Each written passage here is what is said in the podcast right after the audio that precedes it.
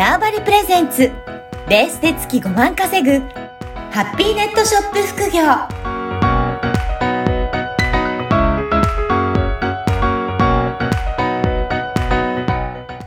こんにちは、小ラボの岡田です。こんにちは。可能性を広げるネットショップアドバイザーのおじろです。よおじろさん、今回もよろしくお願いします。ろしくお願いします。はい、えー、今回はどういったテーマでお話しいただけるでしょうか？はい。えっ、と、まあちょっとインバウンドについてのお話で、うん。をちょっとしたいかなっていうふうに思います。はい、えーね。うん、はいインバウンドの話ということで、はい、こちらはどういった内容でしょうかね？あのーまあ、今ね、10日に1回ぐらいなんですけれども、ウクライナの出身の友達と一緒に、あの、週末とか撮影に出かけて、まあ、インバウンドの外国のお客様を、あの、声かけて、写真撮って、うん。で、そのスナップショット、ショット、スナップフォトを、その、ウクライナの人のインスタに載せて。まあ、で、えっと、そう、インスタフォローしてもらって、うん。で、その、写真撮らせてもらった人は、後でそのインスタ見るとさ、あ、ここで日本でこういうの、あ、こういう思い出があったなと思うわけじゃないですか。はいなんかそういうちょっとなんか、試みを始めて、2、3、まあ今2回目だったかな、うん、やってて、はい。で、まあすごく、あの、感じたのが、うん。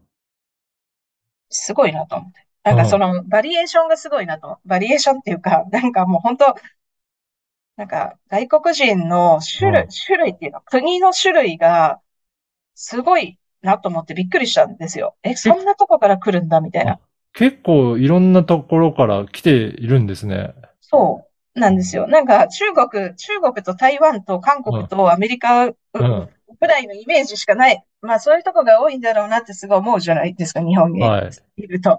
でそんなことなくって、あの、とにかくヨーロッパ圏からのお客さんもすごく多いしなんか中、中東みたいなとこ、中東とうんかアフリカとかっていう発見があって、おういや、すごいな。なすごいで、すね。そう、あの、トルコとか、うん。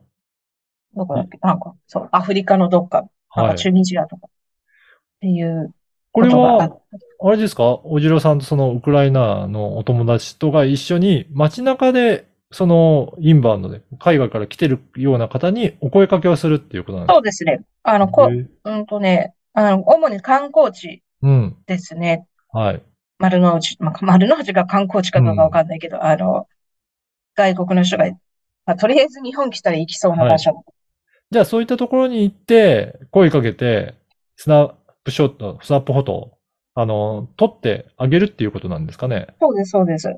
うん。で、私はそれがやっぱりすごく勉強、なんでそれ私はやろうかと思ったの、思ったかっていうと、まずその、まあ、ウクライナの友達は、あの、まあ、そういうふうに、まあ、や、やりたいっていうことだったから、もちろんそれはお手伝いをでき、まあ面白そうだし、手伝うつもりでもいたんですけど、はい。私としては、なんか、いまあ、そう、外国からのお客さんって、なんか、まあ、インバウンドがどうのこうのテレビで言ってますけど、はい。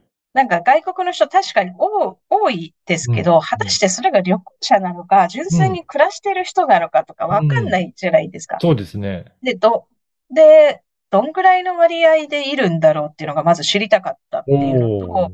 あとなんか私自身、その、まあ一つ、アルミルっていうウェブサービスで、まあちょっとインバウンドの、インバウンドっていうか外国の方向けに日本のちょっと軽い伝統工芸品を教えるワークショップみたいなものを開催しようと思ってうて、んうん。でその時に、なんか外国の住んでる人って、大体どの辺に住んでどんな感じなんだろう、すごい知りたくって、はい。まあそういうちょっとリサーチ目的とあったりとか、あと今後やっぱり、あの国内だけじゃどんどんやっぱ頭打ちになっていくので、うん。まあ外国の人が何を日本で買って、何が楽しくってっていうのもちょっと知りたいなと思って、今後のはい自分のリサーチのためにっていうのが、まああってちょっと、まあお手伝いしようと思ってやってるんですけど、うん。じゃあ実際にね、そういった観光地でお声掛けしてみて、なんか気づいたこととか、あ、こういった、えー方が多いんだなとか、なんかそういったところってありますか？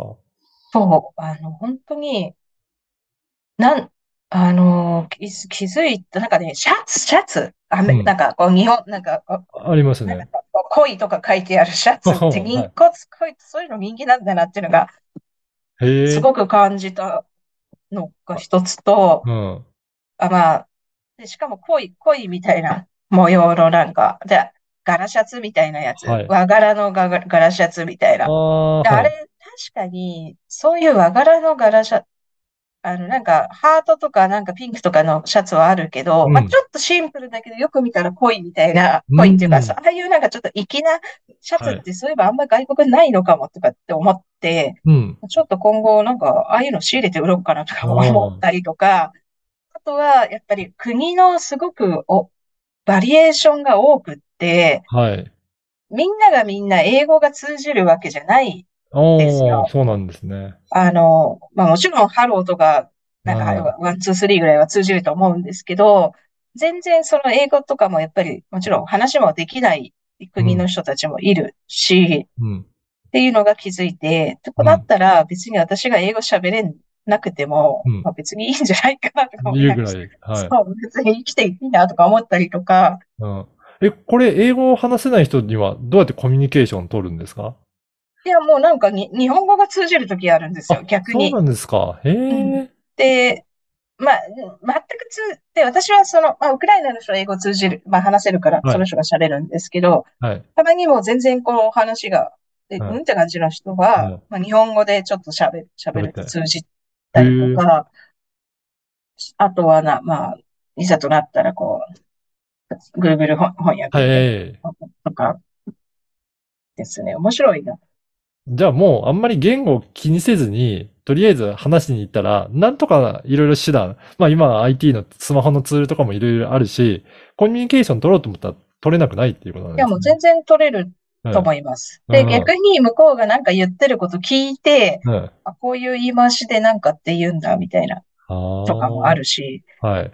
あの外国の人がなんか言ってる、言ってるここととか、初、な、な、なんだっけな、なんか、なんか言う、あの、初めて知ったことが二つぐらいあって、一つが、ベルギー、ベル、ベルギーのことをなんかね、ベルギーの人がなんとかって言ってて、はいあ。れ、こんな言い方する、え、こんな風に言うんだと思って、発音が。うん。自分が想像してたベルギーの発音と全然違ったなと思ったのが一つと、はい。あとは、この前は、あの、カザフスタン出身の方がいて、ええウクライナの出身の人と急にロシア語でなんか喋り始めて、はい。カザフスタンの人って外見って日本人にそっくりなんですよ。そうなんですね。99%遺伝子が一緒らしくって、もう本当に、あの、全然わかんない。うんうん。雰囲気とかももう、そっくり、色もう肌の色とかかうん似てて、急に二人がウクウクライナ語じゃ、なんかロシア語でわーって喋り始めて、うん。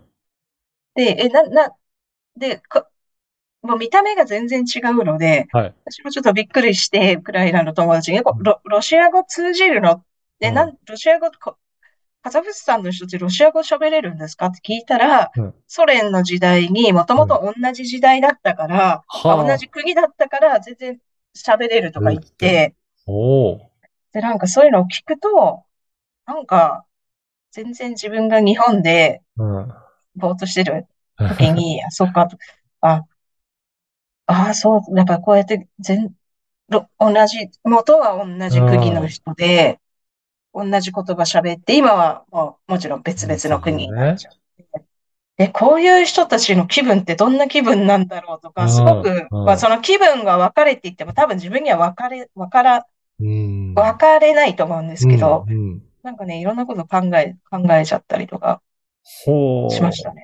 なん面白いですね。や面白いですよとね、接して、そういった取り組みなかなかね、やってる人いないと思うので、そうそうするとつながりも世界中につながってくるっていうことですね。そうなんですよ。面白くって、やっぱり、いやまあでもやっぱりなんかね、ちょっと英語ぐらい喋れた方がいいなと思って。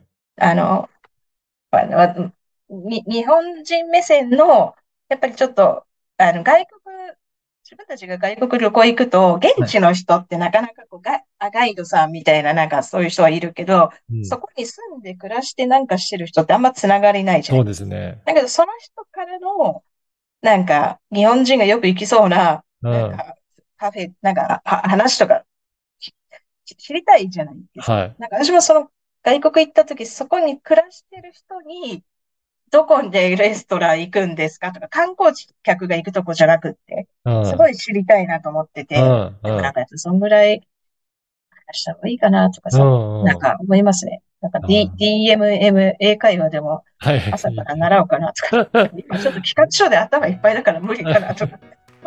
いやー、でもそういった感じで、ね、関わる方がいたら、本当世界中に、まあネットショップななのでね、いろいろなところから、そういったところの国からもし仕入れたりとかして販売したりとか、なんか可能性が本当に広がるなって思いますいや、ね。本当そうなんですよ。もう可能性は世界にですよ。うん、うん。もう本当、面白い。なんか、全然せ世界につながれると思うので、ね、ぜひ今日のお話もアイデアにしながら、あの、本当に積極的に行こうと思えば、日本にいてもいろんな海外の人とつながりそう、そうやってね、持てるっていうことですから、はい。ぜひ皆さんもね、参考にしていただけるといいですね。はい。今回はインバウンドのお話についていろいろお話伺いました。おじろさんどうもありがとうございましたあり。がとうございました。この番組はバーチャルオフィス縄張りの提供でお送りいたしました。